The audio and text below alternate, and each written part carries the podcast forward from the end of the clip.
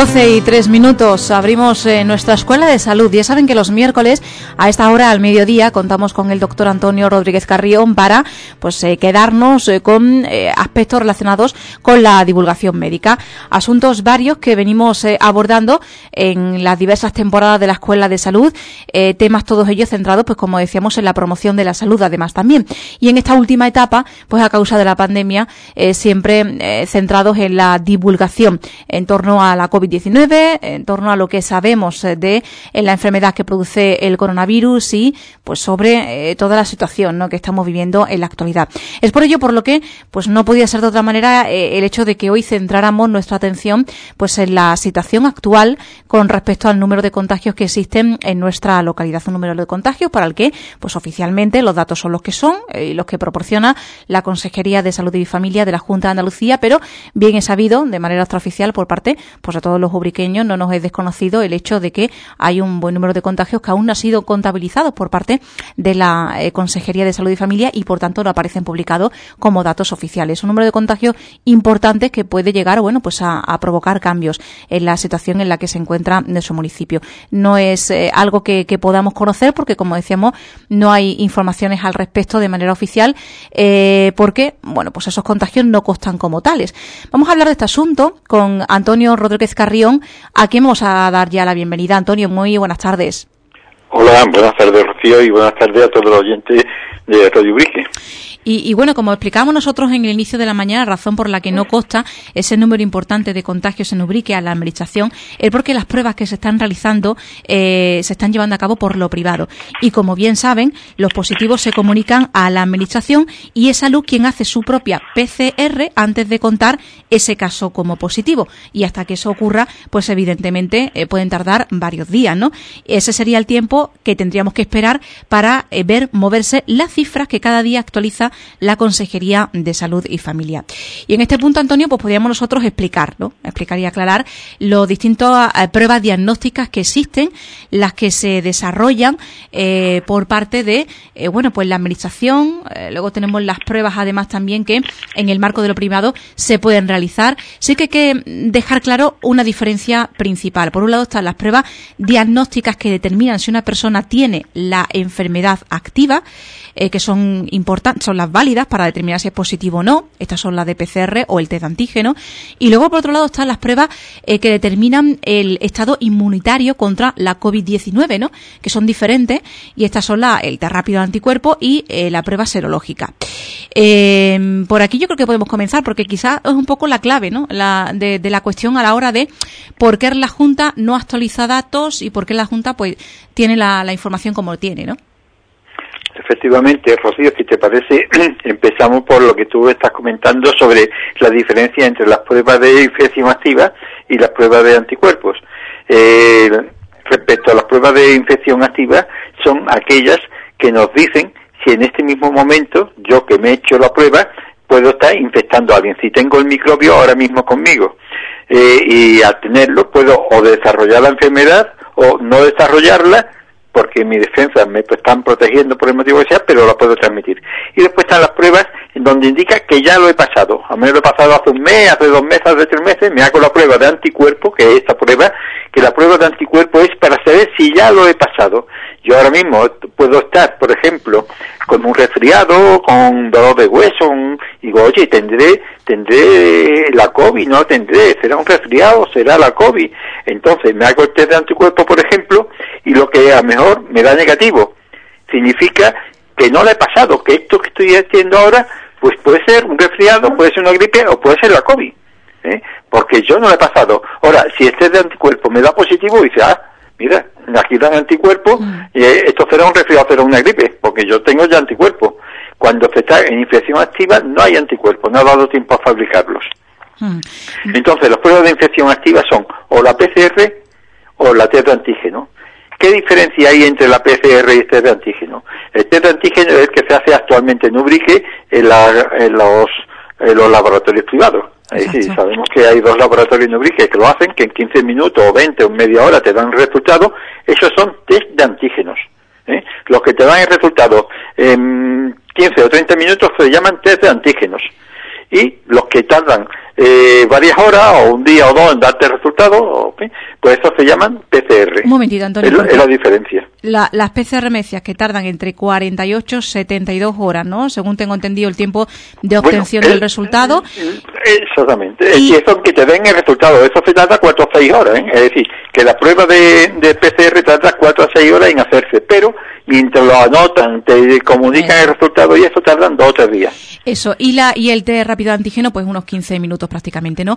Y, eh, ese se hace en Ubrique, ¿eh? ese sí, se hace en Ubrique. Y, sí que es cierto que decíamos que ese desfase existe pues en torno a la realidad que tenemos, lo que estamos viviendo y lo que actualiza datos por parte de la Consejería. Por cierto, que antes de continuar quería comentar ¿no? que eh, la Consejería acaba de actualizar datos y que ya constan nuevos casos positivos. Eh, tenemos ahora ya una tasa más, más superior. Si la tasa de ayer no se movía y, se había quedado pues prácticamente en 36,1 casos, la tasa de hoy se sitúa en 100,38, 138, perdón, 5, 138,5 la tasa de infección activa eh, por cada 100.000 habitantes y tendríamos hoy notificado 17 positivos más. Eh, se suman a los 6 que ya teníamos acumulado, así que los últimos 14 días, pues de tener, eh, como teníamos que terminábamos la semana con cero, eh, hemos pasado a 23 en los últimos 14 días notificados. Eh, hoy nuevo entrarían esos 17 y la tasa de infección activa, como decíamos, se sitúa en 138,5. O sea que, eh, como decíamos, todo esto poco a poco se va actualizando y, quizá nosotros conozcamos de manera extraoficial más casos que existen, porque es la realidad que hay en nuestro municipio, ¿no? Pero sí que es verdad que eh, se va eh, extrapolando a los datos oficiales poco a poco, ¿no? Por todo ese proceso que, como decíamos antes, se tiene que llevar a cabo eh, de tiempo que se tiene que esperar entre que te hacen la prueba y que se notifica, ¿no?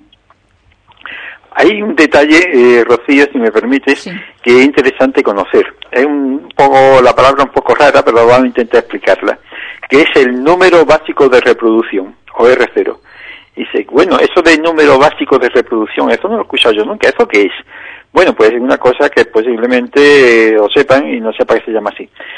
Eh, significa que es el número que eh, promedio de que personas sanas quedan infectadas por una persona contagiosa. Es decir, que una persona contagiosa de media, va a poder variar poco más o menos, puede contagiar a, otra serie de personas, que son la esposa, los hijos, los que están. Entonces varían de si está casado, si no está casado, si tiene hijos, si no tiene hijos, dónde trabaja, dónde no trabaja, pero que hay una media. Y la media es importantísima. Significa que, por ejemplo, una persona con un número básico de reproducción de cuatro indica que de media contagia a cuatro personas. Eso en Ubrique, este número eh, no lo sé yo exactamente, eh, como está ahora mismo, porque además es variable, porque claro, ahora sabemos lo que nos están diciendo de los contagios actuales. Yo no sé mañana o pasado y el otro cómo va a ir la evolución de esto, pero ya digo, el número básico, el número básico de reproducción importantísimo, de tal manera que estos 16 o 20 o fin o 10 que estén contagiados ahora mismo que han dado ya positivo, a su vez cada uno de ellos si el número básico de reproducción fuera, por ejemplo, de tres, significa que cada uno de ellos ha contagiado tres más. Entonces había que multiplicar los números que ya están diagnosticados por tres, porque cada uno de ellos, sin saberlo, ha contagiado tres más que van a dar la cara eh, en cuanto hagan unos análisis. es decir, que, que, fíjate lo importante que este número, que es un poco raro, eh, pero que hay que conocerlo, la capacidad de contagio que tiene cada persona. No lo mismo una persona que está cuidando que digo yo, animales en medio del monte que está contagiado, que él no va a contagiar a nadie porque está solo, y si vive en un, ranchito con su esposa, solamente va a contagiar a su esposa, en este caso el número de reproducción básica sería de uno, porque su capacidad de contagio es uno, pero una persona que esté junto con muchas más en una empresa y que no reúna las medidas eh, de aislamiento o bueno, de aislamiento, de separación, de mascarilla, en fin, todo esto que todos sabemos, pues ahí el número de, de contagios de cada uno puede ser mucho más. Entonces, aquí en Ubrique, por lo menos por lo que yo tengo conocido, yo no puedo conocerlo todo, ni mucho menos, ni lo mm. pretendo, pero por lo visto, lo que yo tengo conocido, las fábricas funcionan en ese aspecto muy bien.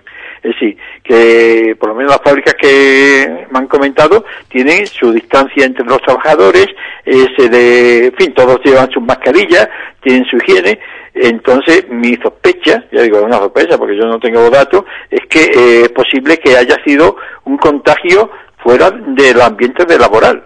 Y después lo que pasa es que si alguien se contagia fuera del ambiente laboral, pues si va al trabajo pues puede contagiar a los que están trabajando. Claro. Pero que dentro de trabajo, mi opinión es, no, no, no es lo más factible, que es posible que haya sido en el ambiente familiar o otro tipo, eh, alguna reunión, en fin, en un campo, deseando algo donde se haya alguien podido contagiar y va contagiando a los demás. Claro, de hecho, desde los distintos comités de alerta que existen, tanto comunidades autónomas como gobierno central, siempre se ha indicado lo mismo, ¿no? Que los brotes, los números de contagios importantes, pues llegan a través de eh, reuniones sociales, eh, mm, fiestas típicas, ¿no? Eh, que, que, se puedan desarrollar donde, mm, bueno, pues hay un número mayor del que debe de haber o, o, se baja la guardia en cuanto al uso de mascarilla y del resto de medidas preventivas que hay que mantener y que adoptar y ahí es donde se produce el mayor número de, de contagios que después, bueno, pues se trasladan, ¿no? A otros ámbitos. Sí, eh, eso eh, tanto en el Ministerio de Sanidad como en la Consejería de, Salud siempre se nos ha advertido mucho de los ambientes familiares, del ambiente social, es decir, las reuniones de amigos y de malas, por ejemplo las botellones, ¿no? Que están tan tan de moda entre comillas en algunos sitios, ¿no? Es decir, que mm, aquí hay mucho cuidado, ya lo hemos dicho, la hostelería, por ejemplo, los bares, restaurantes, hoteles, han sido de los más castigados eh, por, por esta pandemia en el sentido de la normativa tan estricta. Y entonces mm, yo, en fin, he entrado a algunos bares, a algunos sitios, y veo que las medidas higiénicas son estupendas. Es decir, eh, los, eh, los desinfectantes para las manos, la ventilación, las mesas separadas. Entonces, estos sitios están muy controlados. Primero, porque el dueño vigila la salud de sus clientes de que estén todas las mejores condiciones. Y después, eh, las sanciones que te pueden venir. Y después la propia economía que te pueden cerrar el bar. Entonces, todo eso está muy controlado. Por ejemplo, la hostelería. Hay garantías. Pero, ¿qué ocurre? Que el hostelero puede controlar lo que, debe, lo que depende de él. Es decir, de él depende que las mesas estén separadas, que haya medidas de higiene, que los baños estén limpios, todo eso depende de que los grifos, por ejemplo, sean monomando, que no sean de estos de roca, para que no tengan que, que, en fin, que manipular mucho el grifo. Todo eso depende del de dueño del hotel o del restaurante o del bar.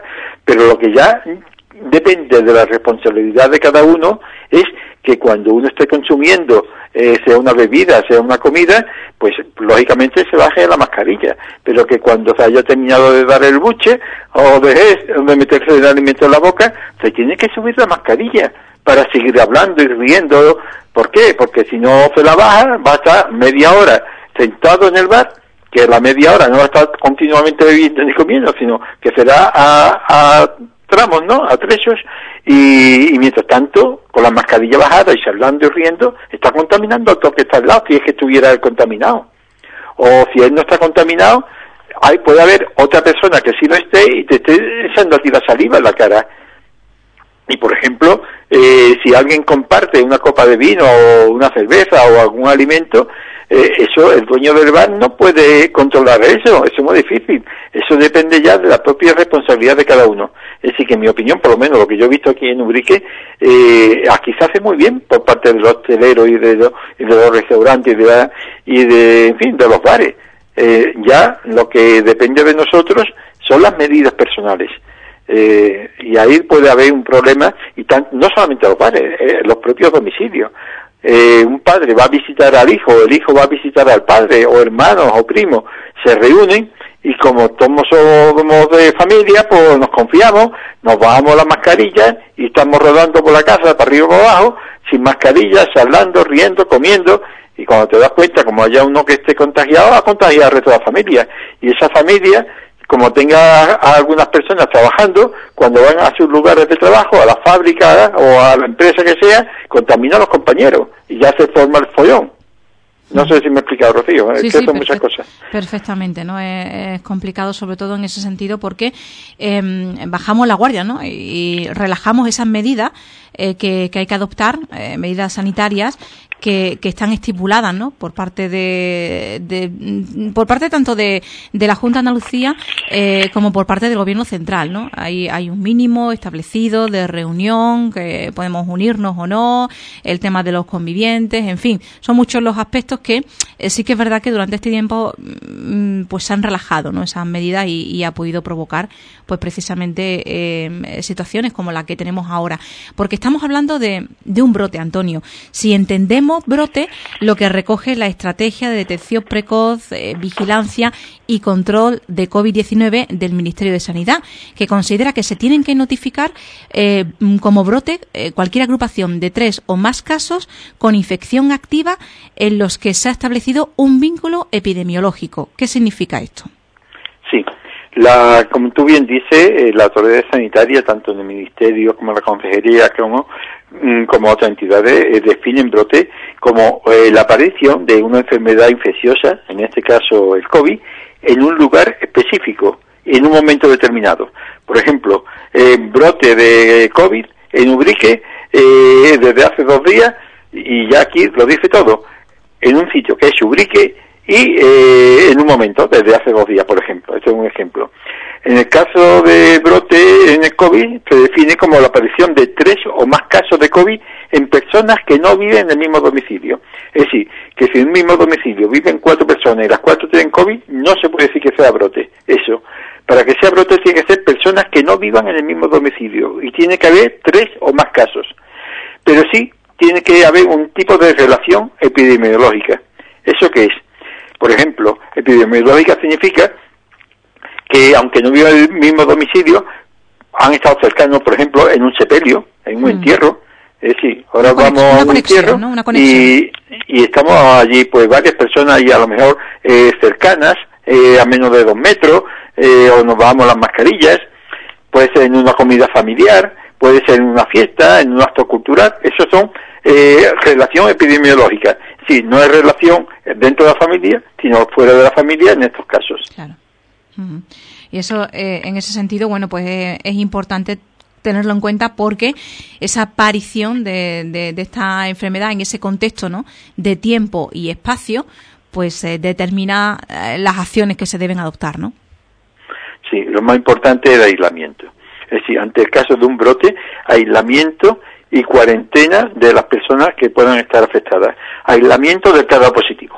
Es decir, la persona que ha dado positivo, ya sea por test de antígeno, es decir, por el que se tarda un cuarto de hora o media hora en saberlo, o sea por la PCR, que, que se tarda dos o tres días en saber el resultado, ante la sospecha, esa, bueno, eh, si ha dado positivo es que está infectado. Esa persona tiene que estar aislada en su casa, en una habitación sola para él, sin contacto con ningún miembro de la familia para nada. Es decir, no voy a entrar, vamos a comer juntos, no, no, no. Esta persona se le deja la comida en la puerta de su habitación, la recoge y se mete para adentro. Eh, está como si estuviera en una cárcel, igual. Es decir, que esta persona no se tiene contacto con ninguno miembro de la familia. Eh, y los demás miembros, los que han sido contactos estrechos, que son los que eh, durante los días anteriores han estado con él, comiendo, charlando, viendo la tele, esos son contactos estrechos, pero están en cuarentena y no pueden salir a la calle para nada, salvo caso muy excepcional, que le digan, tiene usted que venir al consultorio a hacerse la PCR, eh, aquí a la puerta de la entrada del consultorio hay un sitio, cosas muy que te den permiso, cosas muy especiales, o que te pongan enfermo y tienes que ir al hospital, algo así, pero no pueden salir, es decir, las personas que son contactos estrechos de esta persona, eh, no pueden, tienen que estar en cuarentena.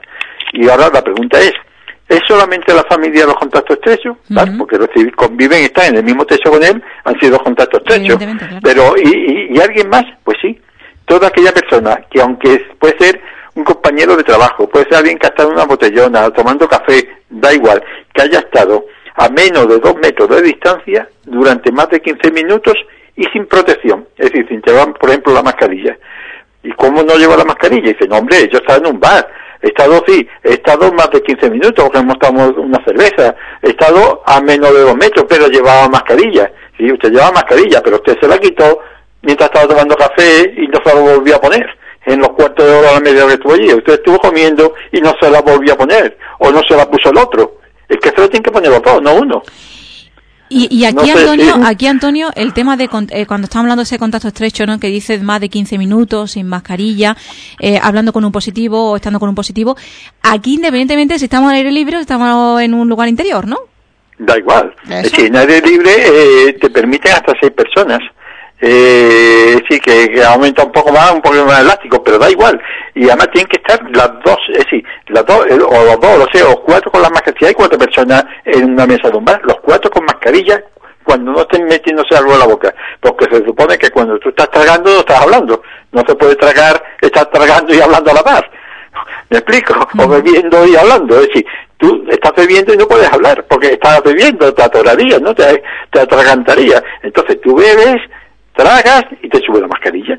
Ahora, si tú te la subes y el que está al lado no se la, no se la sube, o el que está enfrente, pues ya no estás, ya no estás protegido. Tú, tú a lo mejor tienes un poquito de protección. O dices, es que tengo la FFP2. No, no, no ni FFP2. Si no están todos eh, de una manera aislada con su mascarilla, se acabó. Y dice, entonces yo me tengo que estar en mi casa 10 días metido, 10 días metido en cuarentena. Y bueno, espérate, 10 días metido, espérate, porque aquí, aquí hay otra, otra cuestión también que además que es muy importante y tiene mucho que ver con la concienciación, ¿no? De, de, de, las personas y con el civismo que tenemos.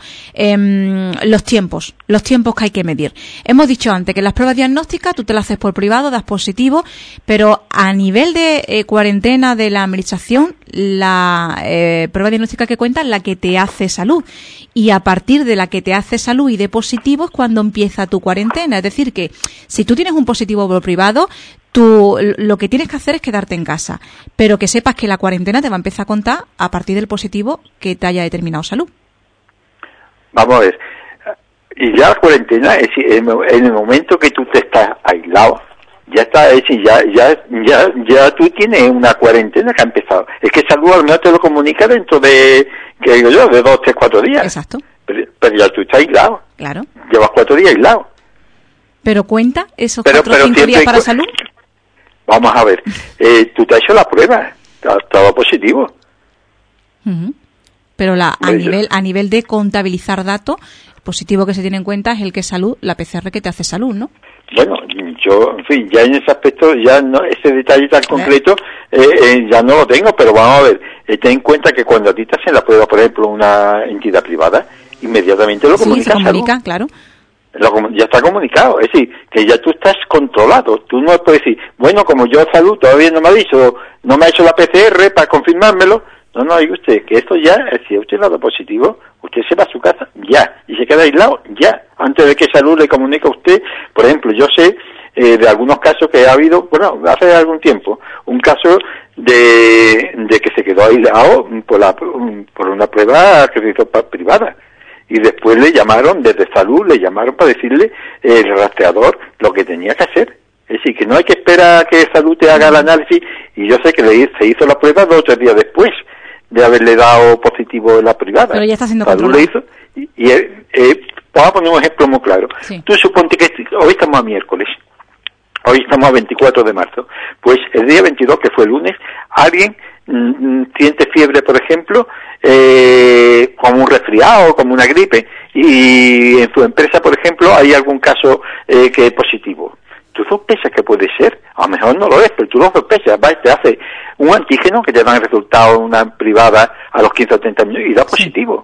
Pues ya tú eres positivo, la sensibilidad es muchísima, es, casi seguro que eres positivo. Entonces, ya te están diciendo, dice, vaya usted y se aísla. Y sus convivientes se quedan ya todos en cuarentena el mismo día. Todos. Y dice, bueno, pero eh, ha dado positivo, pero salud no me ha dicho nada. Pues nada, eso es lo que hay. Nosotros comunicamos. Pero es que al día siguiente, por ejemplo, eh, te llaman ya desde salud y te está diciendo lo que tienes que hacer.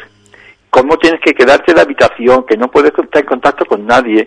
Eh, y después, por ejemplo, eh, a los dos días, hoy, por ejemplo, el resultado de, del antígeno que te hicieron el lunes, lo tienes ya, pero hoy, miércoles, por ejemplo, te hacen la PCR por, por salud a los dos días, a los dos días. Esos tiempos son los que ahí no cuadran. Pero y el resultado no te lo darán hasta dentro de 24 o 48 horas. Es decir, que todavía son dos días más. Pero aquí te empieza a contar ya el aislamiento desde que te aislaste. claro. Claro. Desde que te metiste allí. Tú no estás esperando a que esté el resultado. Yo ya estoy aislado. Yo no puedo contaminar a nadie ya. ¿Me explico? Claro, claro. Pero de tal manera, sí que eh, Salud, cuando se pone en contacto contigo, la que te dice tu cuarentena empieza ahora o termina ahora, que no eh, la cuenta la vieja no vale. Te lo tienen que comunicar, me refiero, ¿no? Hombre, no, no, tú debes aislarte. Yo supongo, Ya en ese detalle no sé yo rastreador lo que te ha dicho. Si te ha dicho que empieza hoy porque yo te he llamado hoy, suponte que te llama los dos o tres días. Entonces, a partir de hoy, ¿no? Y tú llevas ya tres días aislado. ¿Me explico? Claro, por todo esto lo, lo, lo, comentamos porque mm, no es baladí. Hay un control que se realiza. La policía local tiene eh, entre sus funciones precisamente controlar las cuarentenas, el que se cumplan las cuarentenas. Y, y, y, se desplazan además a ver si tú estás cumpliendo tu cuarentena, si es un positivo por COVID. Entonces, claro, mm, eh, a la hora de eh, notificar es importante saber cuándo empieza tu cuarentena eh, y cuándo termina, en ese sentido, ¿no? Y luego aparte está el sentido común de cada uno que tiene que saber que si es positivo se tiene que quedar en casa, independientemente si ya tienes oficialmente la comunicación o no. Pero se tiene que quedar en casa el que ha dado positivo y los convivientes. Mm. Sí, que no él solo, la mujer, los niños no podían ir al colegio, el otro que tenía que ir a trabajar, él ya no podía trabajar. Y dice, oye, pero sí, eh, no, no, no, no es que eh, yo soy contacto estrecho porque yo estoy con mi padre, yo como con mi padre, o ceno con mi padre, estoy aquí viendo la televisión con mi padre, o con mi madre, o con mi hermano, el que da positivo, que sea. Y entonces, dice, pero yo te voy a dar clase, que yo soy profesor, por ejemplo, en Cádiz, en Gerencia. No, no, tú ya te quedas aquí. Oye, pero yo no tengo síntomas, pues aunque no tengas, eres contacto estrecho. Pero es más, en el caso del contacto estrecho, hay que tener pendiente una cosa, que el contacto estrecho tiene que estar en cuarentena 10 días, 10 días, desde la última vez que se puso en contacto con la persona que dio positivo. ¿Qué significa esto? Que, por ejemplo, yo estoy en cuarentena ahora. ¿Por qué? Porque mi padre, por ejemplo, mi padre ha dado positivo y entonces me han dicho que él tiene que estar aislado en la habitación sin salir, pero los demás podemos estar por aquí con nuestras mascarillas, nuestras, en fin, distanciando con muchas medidas, por si acaso hay alguno de nosotros también contaminado, por si acaso, y con nuestras medidas, nuestras mascarillas dentro de la casa, separación, todo lo posible, y mucha higiene, pero además, si yo por lo que sea entro dentro dentro de cinco días, es decir, esto empezó el lunes, por ejemplo, pues yo el viernes entro en la habitación de mi padre y lo lavo porque es una persona mayor o por lo que sea, o, esto, hago la habitación y no me he puesto la mascarilla, o él no se la ha puesto cuando yo entré, y no hemos tenido lo de... Entonces, el contacto estrecho empieza otra vez a contar desde el viernes, desde la última vez que estuve con, eh, con él. Es decir, y si los cinco días que yo ya llevo, se, se pierden. No, Empezar de cero. Porque el último contacto estrecho fue el viernes. Mm, ¿Me explico? Sí, sí, es decir, que, que, que esto es duro. Entonces tiene que estar 15 días. Ya no son 10. Ya no es desde el lunes que empecé. No, no. Pero como tú el viernes, a los cinco días, volviste a estar en contacto estrecho con él, pues otro va a empezar de cero. Claro. Ya, son 15 días de, de cuarentena. Mm. Y después a lo mejor no, y después se hace una PCR y a lo mejor da lo negativo. Es decir, también se recomienda que a los nueve días del contacto estrecho se haga una PCR, la persona. ¿Por qué?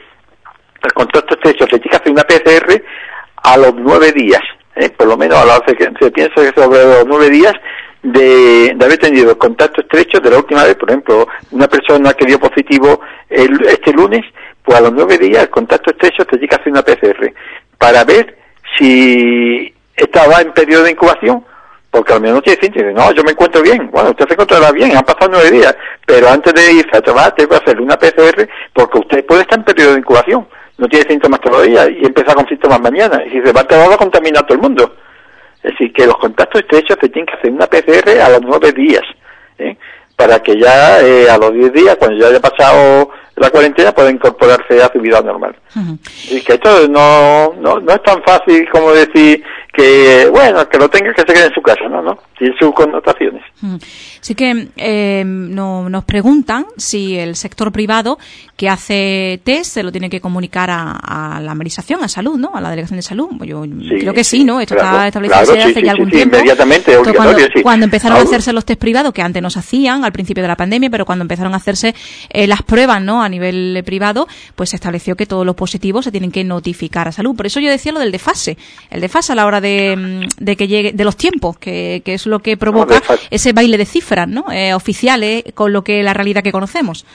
No, lo que pasa es que eh, Sanidad, Sanidad eh, lo quiere confirmar, ¿no? De todas maneras con tu PCR, pero que de todas maneras el aislamiento, el aislamiento, dice, bueno, yo me hoy la prueba de esta del COVID, de estos de antígenos que duran 15 minutos 30, pero como ahora me lo tiene que confirmar Sanidad, yo mientras tanto voy a comprar comida, por si acaso. No, claro, no, no, es que tú lo que quieres tú desde allí te tienes que ir a tu casa ya, tú desde el laboratorio te tienes que ir y encerrarte. Es que te voy a recoger, no, no, no, tú no recoges nada, ni vas a comprar nada tú desde el laboratorio privado te vas a tu casa y te encierras, y tu familia se encierra también. Eso es lo que tú quieres, claro. Eh, es lo que quieres insistir. Eh, y yo eh, estoy por la parte de lo que es oficial y de lo que no, para marcar los tiempos y para conocer, pero sí que es verdad insistir en ese aspecto que tú decías, ¿no? Independientemente de si la, el positivo te lo da uno o te lo da otro, cuando eres positivo te tienes que aislar en casa hasta que te digan lo contrario, te tienes que quedar allí.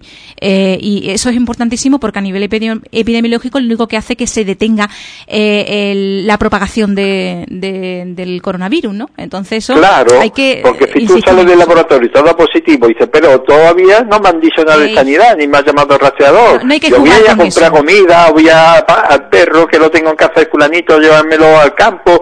No, no, no, ni el perro, veas tú con quien estaba, que ya busca la otra solución, tú desde aquí te vas a tu casa y te encierras. Y tu familia le dice que, que, que se vayan para la casa y que queden encerrados. Eso es lo que hay. Y dices que somos duros, es que es así, porque si no, tú estás contaminando y sobre todo si tienes síntomas, estás contaminando todo el que pillas. A tu lado, a donde ha ido a comprar, a donde ha ido al otro, eso, eso, eso no. Es decir, que tienes que estar encerrado, desde allí a tu casa. Es que es duro, pues es duro. Y entonces Sanidad lo que hace es ya controlarte, y además que esto se comunica, ¿eh? es obligatorio comunicarlo a Sanidad.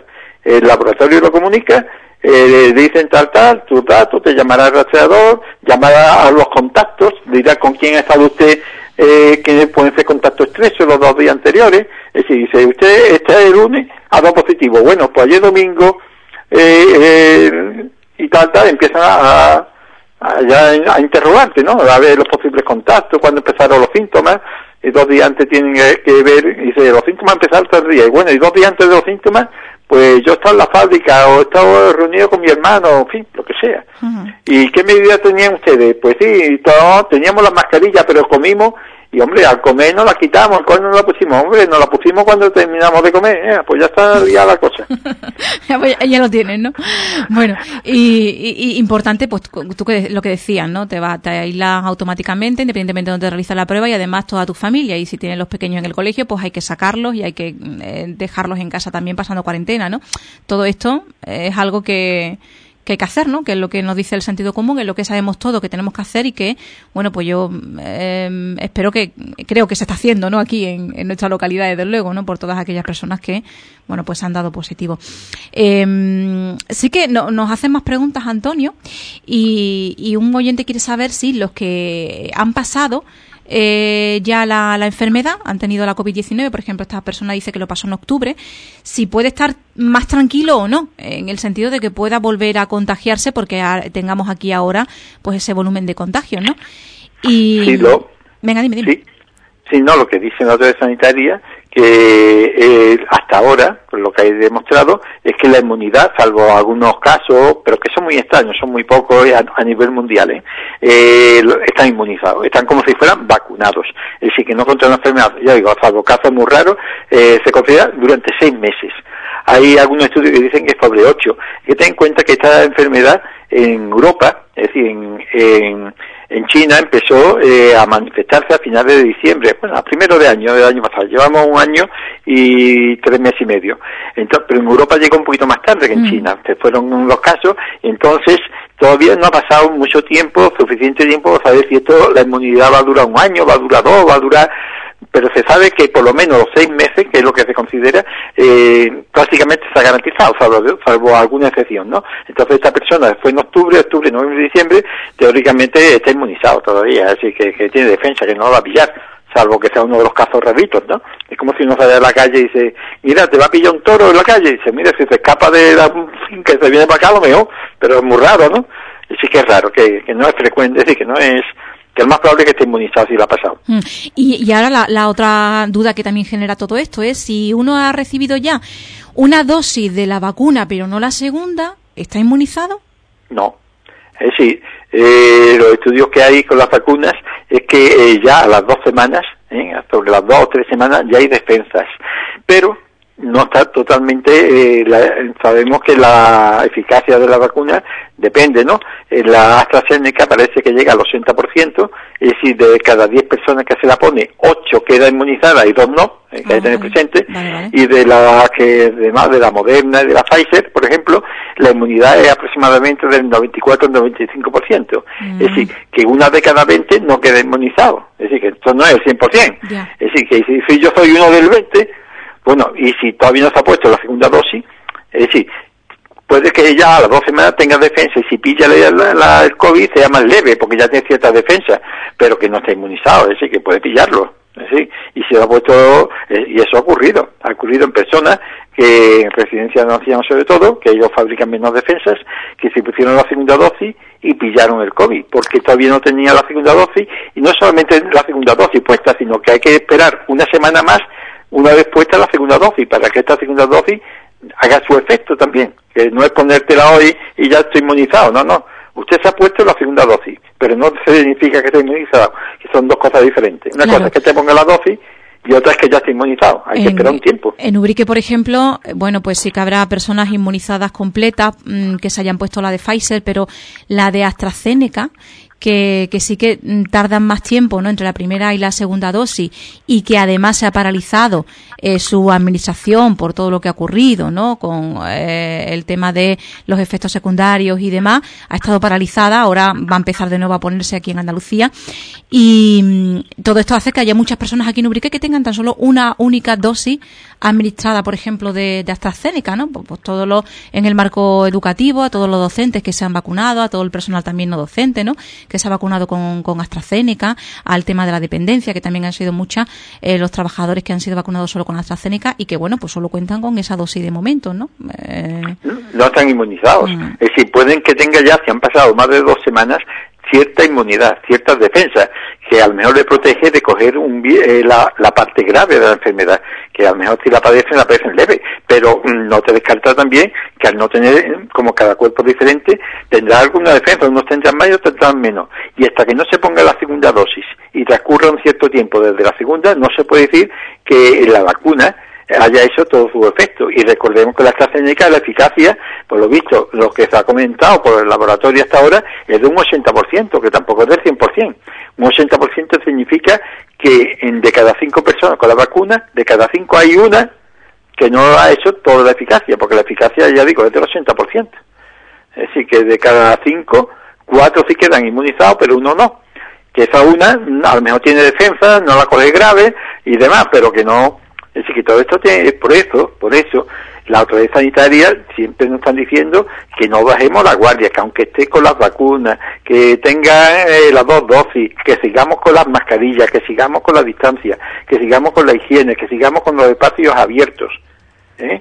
Mucha más tranquilidad que no tener nada por supuesto, pero que no, que no se baje la guardia. Y además todavía no está totalmente comprobado, parece que hay, parece ser que hay cierta defensa en el sentido de que una persona vacunada puede, eh, eh, puede contagiar la enfermedad.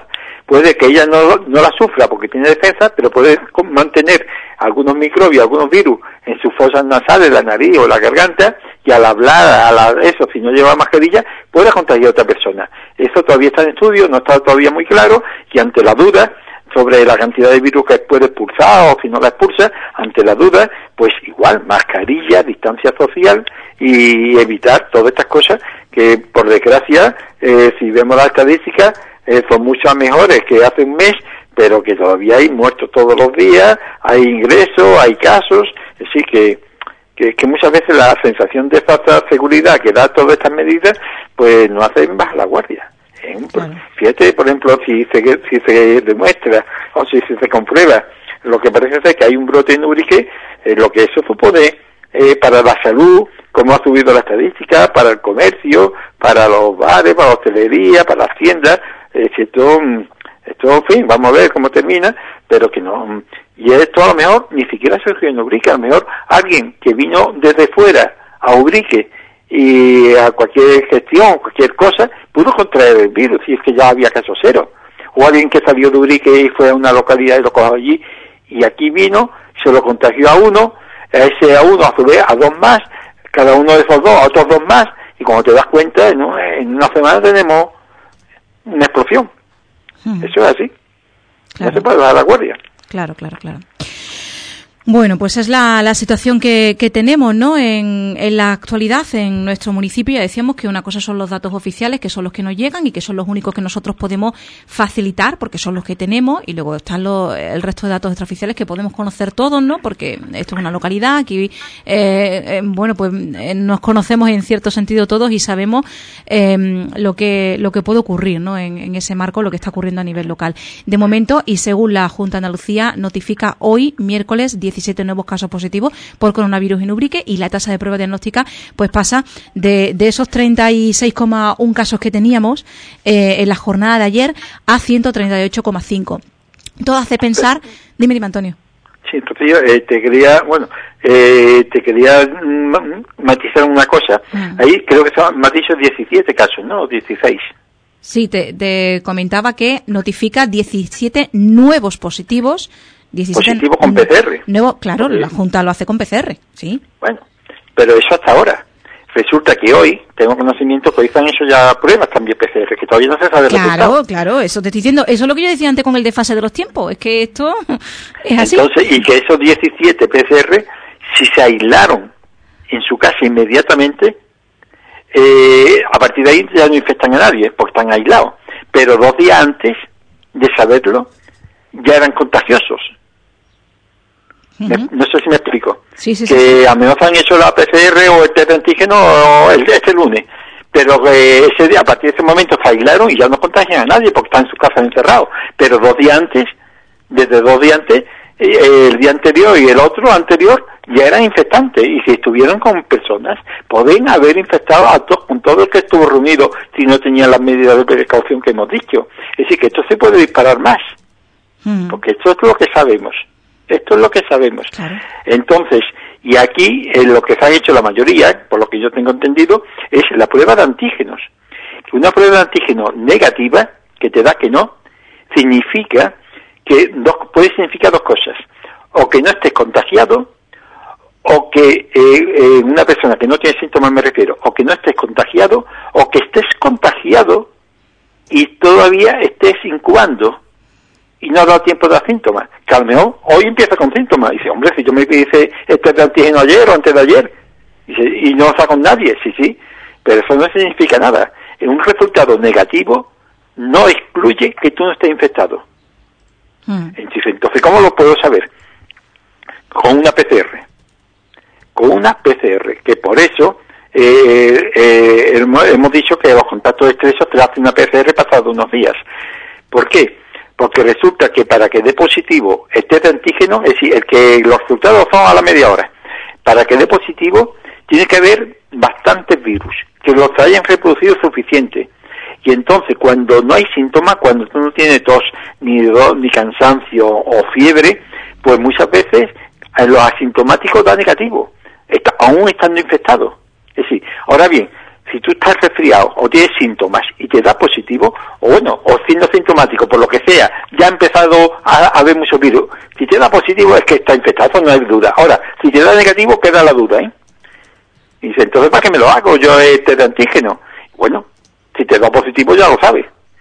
Pero que si te da negativo y ha estado en contacto estrecho, ¿eh? hombre, dice, bueno, yo, yo me lo he hecho y he estado en el campo desde hace una semana, no veo nadie, entonces ¿para qué te lo hace? ¿Para gastar dinero?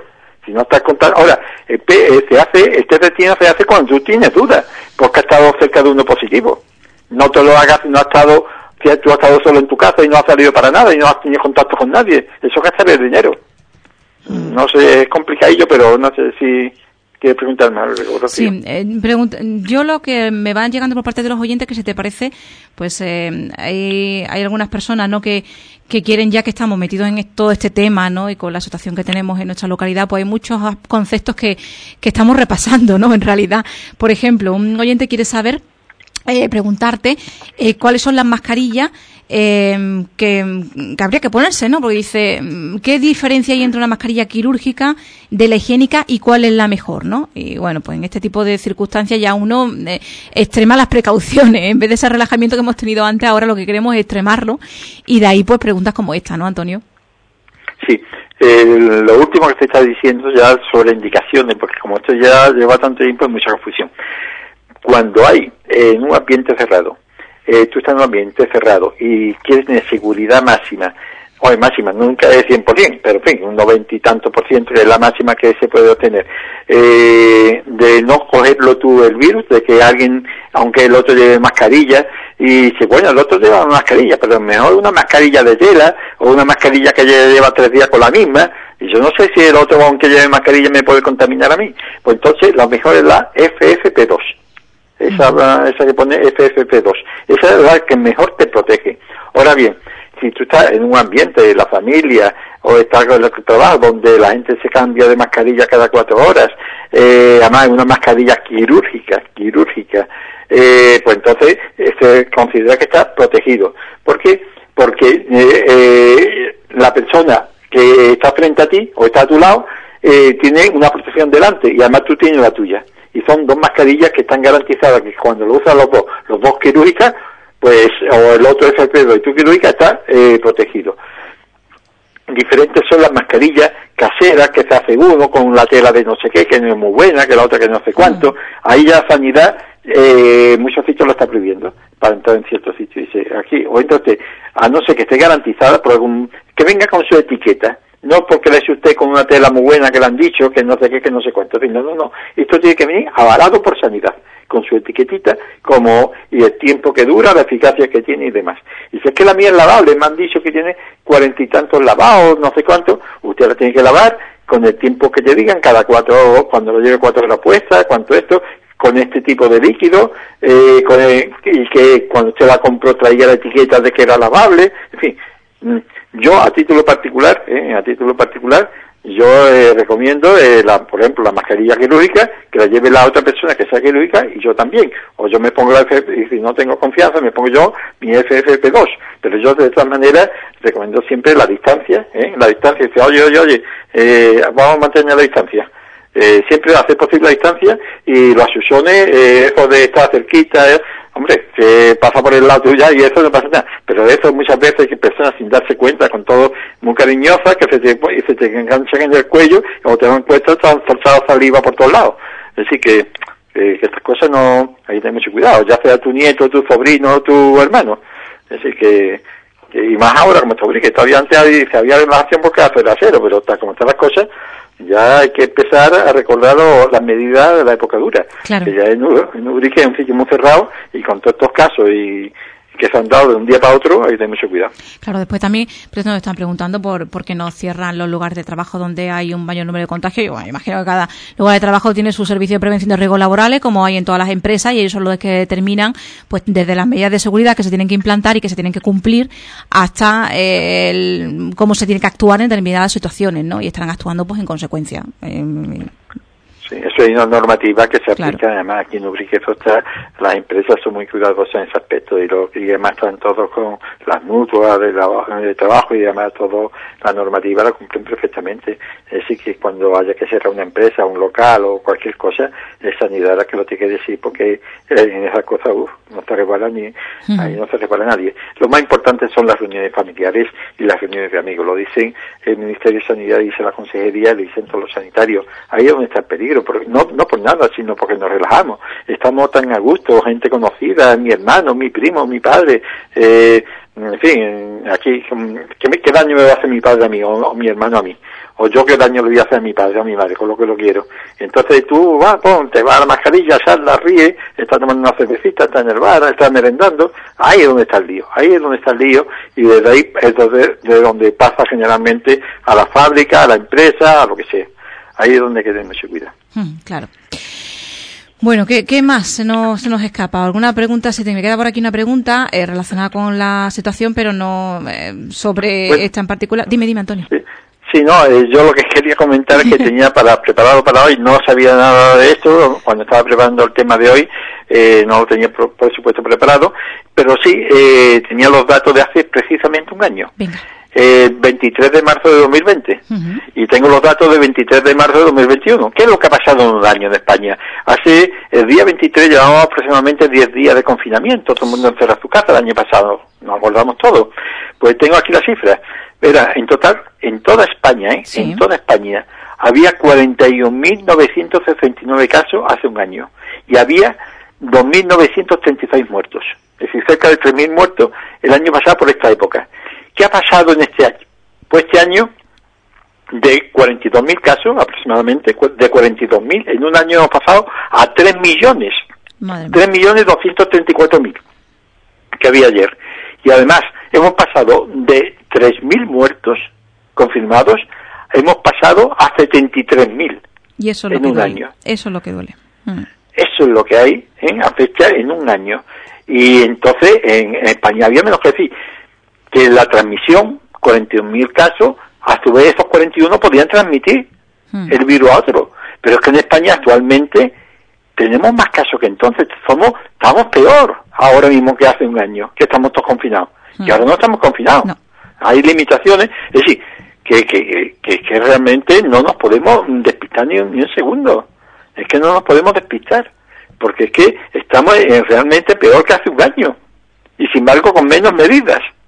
Lo que sí ocurre es que ahora tenemos más mascarillas, que antes no había mascarillas, que ahora tenemos eh, más pruebas diagnósticas, que antes no se hacían, mm. han mejorado muchas cosas en ese aspecto, pero que el peligro está ahí que el peligro está ahí, no hay que ser alarmistas, es lo que nos están diciendo, pero no solamente aquí, sino en Europa, en Europa, en Alemania, en Francia, están, bueno, en, en Reino Unido, ¿no?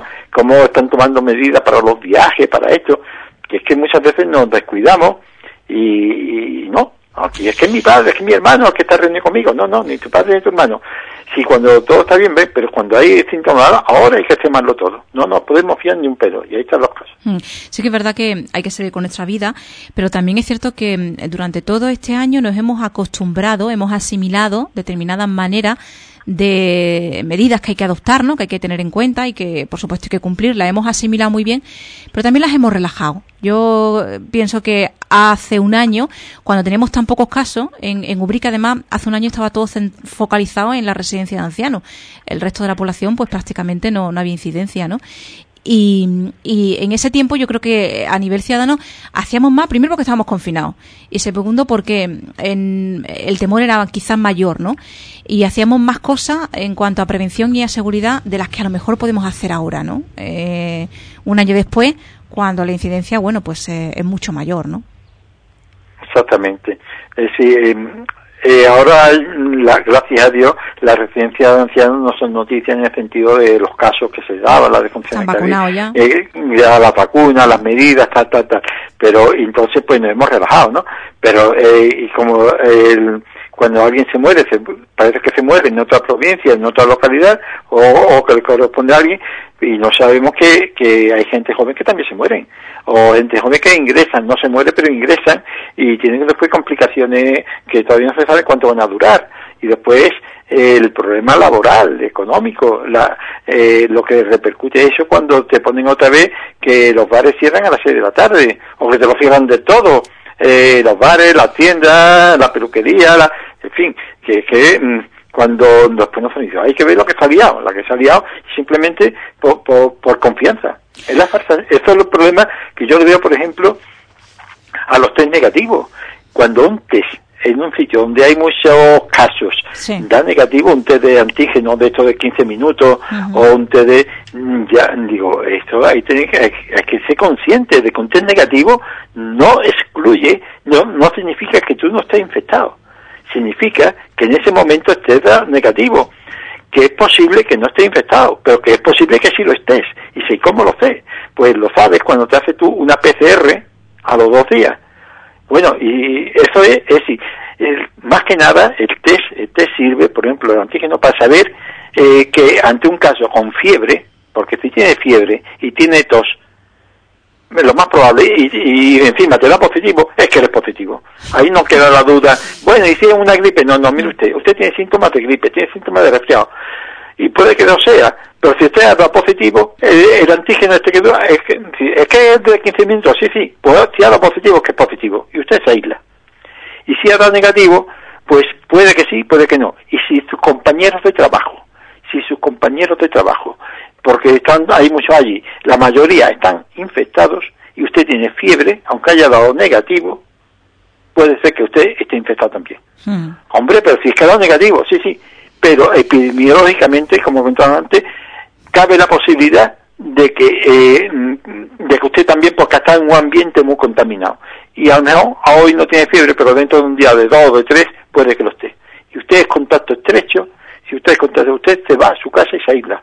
Hombre, pero si ha dado negativo, me he gastado eh, 40 euros o 30 euros, eh, sí, sí, y ha dado negativo. Pero usted se va porque usted ha estado en contacto estrecho con personas que, que, lo tienen. Mm. Y es muy fácil que dentro de dos, tres o cuatro días lo tenga. Menos no lo tiene, pero que usted, mm, y dentro de dos días se hace una PCR y nos quitamos de día. Pero es así. es así, pues esto es complicado, ¿eh? pero es así. Pues de momento lo que sí podemos saber es que hoy se notifican esos 17 nuevos casos positivos por coronavirus en Ubrique. Que habrá más, pues seguro, pero lo que dice la Junta es que hay 17 nuevos casos y eh, la tasa se sitúa en 138,5 casos por cada 100.000 habitantes. Y todo esto ocurre en Ubrique con la Semana Santa a la vuelta de la esquina. Mañana jueves además también se supone que se reúne el Comité de Alerta de Salud de Alto Impacto de la provincia de Cádiz. De momento Ubrique estaría en el nivel 2 de alerta sanitaria, ya sabemos el cierre de la hostelería a las diez y media y eh, esa movilidad que se da entre municipios de la provincia de Cádiz, pero sin salir de la provincia. Los cambios de esta situación los determina eh, los datos que le consta a la Delegación de Salud. Es decir, de momento la tasa en 138,5. Para que tengamos cierre perimetral tendríamos que alcanzar los 500, la, la tasa de 500, que serían alrededor de 80 positivos durante los últimos 14 días. De momento esa cifra no la tenemos. Y bueno, pues a ver lo que, lo que pudiera ocurrir, ¿no? Que eso también es otra, otro escenario posible que se va a dar, que tú lo comentabas antes, ¿no? Por el tema de el cierre de la hostelería, lo que supone económicamente, en fin, pues no sabemos lo que puede ocurrir porque todo depende de los datos eh, que se tengan, con los que se cuenta oficialmente para tomar decisiones, pero, pero ahí queda ¿no? lo que, el escenario que podríamos contemplar. Efectivamente, por eso es tan importantísimo el confinamiento de las personas que han dado positivo y de los contactos estrechos. Es decir, ahora mismo todavía no, gracias a Dios, nos ha llegado a los 500, todavía falta, pero como está surgido en tan poco tiempo, eh, la única forma no hay antibiótico, no hay ningún medicamento capaz de detener esto. La única forma de detenerlo es aislando, eh, eh, confinando a las personas que ya están han dado positivo y a los posibles y a los contactos estrellos que posiblemente eh, puedan contaminarse o pueden estar contaminados y entonces es la única solución, no hay otra, no hay medicamento ni otra medida, sino solamente el confinamiento de los positivos y de los contactos estrechos. Eso es mm. fundamental y esperar, esperar a ver que, cómo se va desarrollando, pero ahí hay los rastreadores, los rastreadores tienen eh, una función especial, porque son los que eh, contactan con la persona que ha dado positivo, que el laboratorio inmediatamente habrá comunicado a Sanidad y le habrá preguntado en los dos días anteriores a que empezaran las molestias, los síntomas. Dice, yo empecé con las molestias el sábado. Bueno, pues entonces habrá que ver el viernes y el jueves, los dos días anteriores que empezaron los síntomas. ¿Con quién estuvo usted? Eh, unido, contacto, algún contacto estrecho de, ya digo, eh, durante más de 15 minutos, eh, que también a menos de dos metros y sin medida de protección. Y la medida sin medida de protección dice, ah no, yo siempre llevo la mascarilla y yo me la cambio cada cuatro horas, cada ocho horas o lo que sea. Sí, sí, sí, pero usted ha estado en un bar, en algún sitio donde ella está consumiendo, en el campo, eh, sentado todo, comiendo bocadillo, bebiendo cervecita. Ah, bueno, eso sí, eso sí, hemos estado, pero, hombre, eh, más que era el momento de la comida. El momento de la comida yo duro media hora, una hora, dos horas.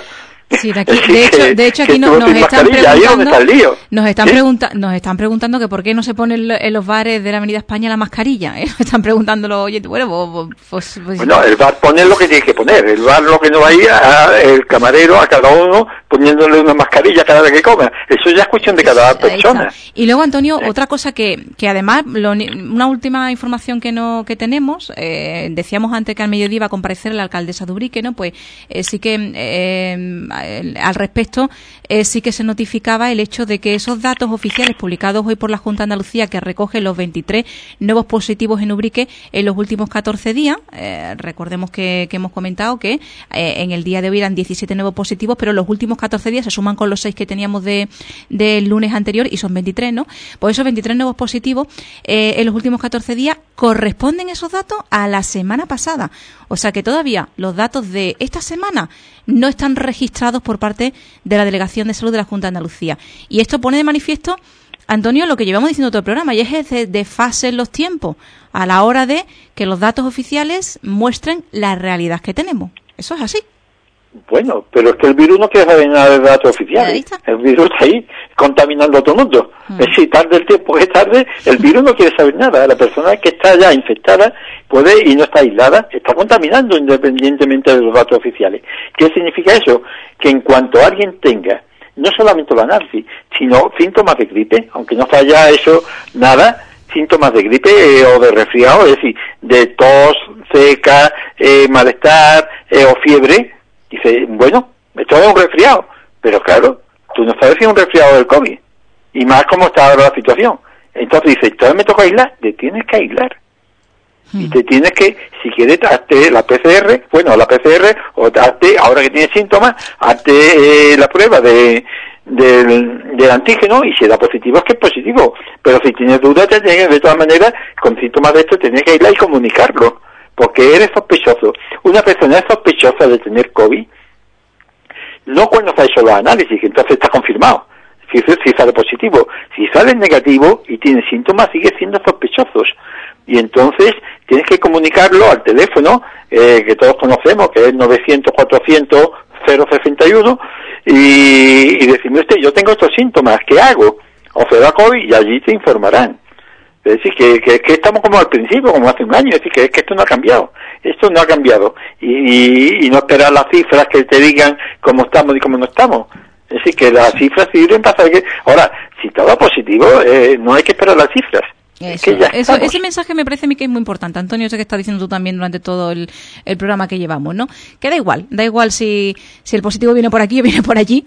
Si tienes síntomas, quédate en casa, porque es lo que hay que hacer, ¿no? Y, hay que, evitar eh, contener el virus y, que se expanda y es la única manera de hacerlo. Así que si tienes síntomas, eh, prueba y da igual cómo te la hagas, quién te la haga, si es positivo, está claro que te tienes que quedar en casa guardando cuarentena hasta que te digan lo contrario, ¿no? Eso es Y si das negativo, te tienes que hacer una PCR. Eso, importantísimo.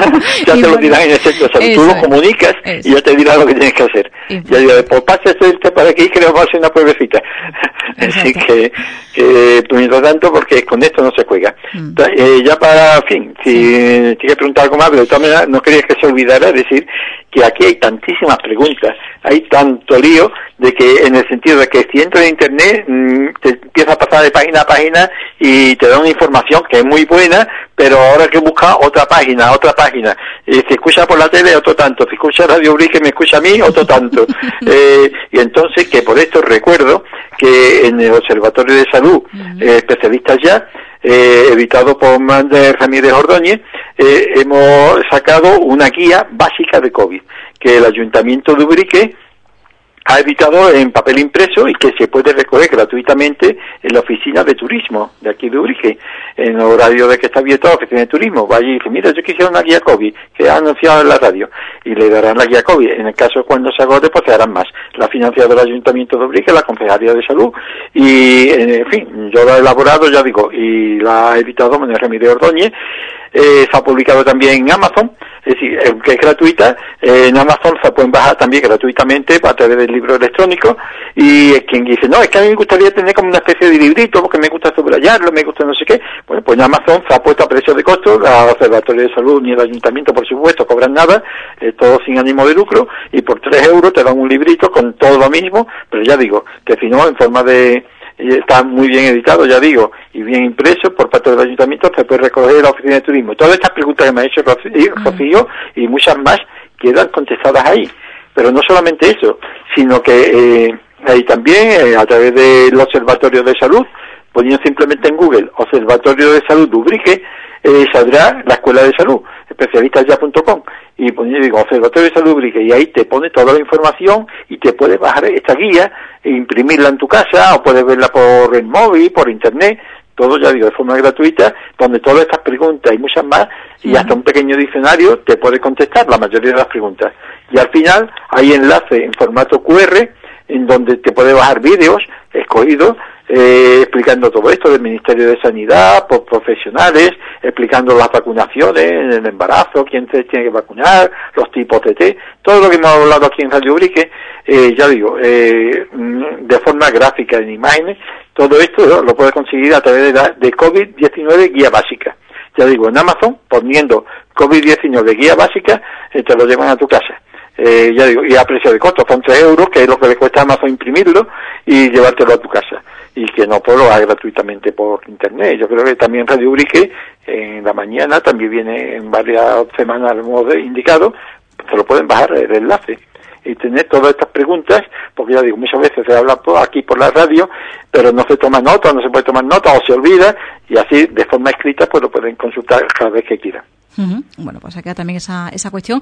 Y antes de marcharnos, un último asunto que eh, nos llegaba al principio del programa, antes de que empezáramos el programa esta mañana, y, un oyente que quería saber si se puede hacer deporte, si es bueno para la COVID-19 hacer deporte. Era la, consulta que quería hacernos. Y bueno, pues también queríamos darle participación a este oyente, ¿no? A, responder a su duda. Bueno, el deporte participa en el COVID de dos maneras.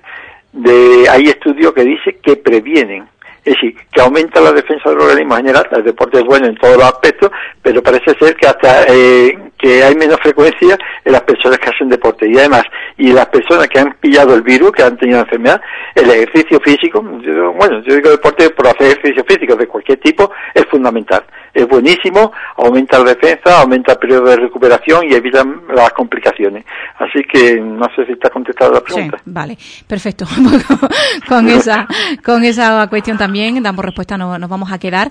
Y, y sí que agradecemos al doctor Antonio Rodríguez Carrión que nos haya atendido en la mañana de hoy especialmente también para responder todas aquellas dudas que se van generando en torno a la situación en la que nos encontramos. Son cuestiones que ya hemos abordado con anterioridad, pero que eh, ahora conviene recordarlas, ¿no? Esa diferencia entre las pruebas diagnósticas, que es un brote. Eh, hemos hablado además también de, eh, bueno, pues lo que es un contacto estrecho y sobre todo, insistir, ¿no? Si tienes síntomas, eh, y te haces la prueba y eres positivo, te quedas en casa. Si tienes síntomas, eh, te quedas en casa hasta que te hagan la prueba. Y los contactos también. Y los contactos, también. estrechos también se quedan en casa. Exacto, vamos a quedarnos en casa. Y vamos a hacer las cosas bien porque, bueno, pues, porque la cosa es, es, para hacerlas eh, bien, ¿no? Y, y, es preocupante y hay que, hay que tenerlo también todo ello bien presente. Eh, Antonio, gracias por estar con nosotros. El programa que tenías preparado para hoy lo dejamos para la semana que viene. Sin problema. y... recordad que la Delegación de Turismo del Ayuntamiento de Ubrique pone en recoger todas estas respuestas en, formato escrito, gratuito, eh, COVID-19 guía básica. Y ya digo que el Ayuntamiento de Ubrique ha puesto a disposición de los ubriqueños con la edición de Manuel Ramírez Ordóñez y el Observatorio de Salud que es el que la ha confeccionado. Claro. Pues nos quedamos con toda esa información, Antonio. Lo dicho, muchísimas gracias por estar con nosotros. Hasta el próximo día.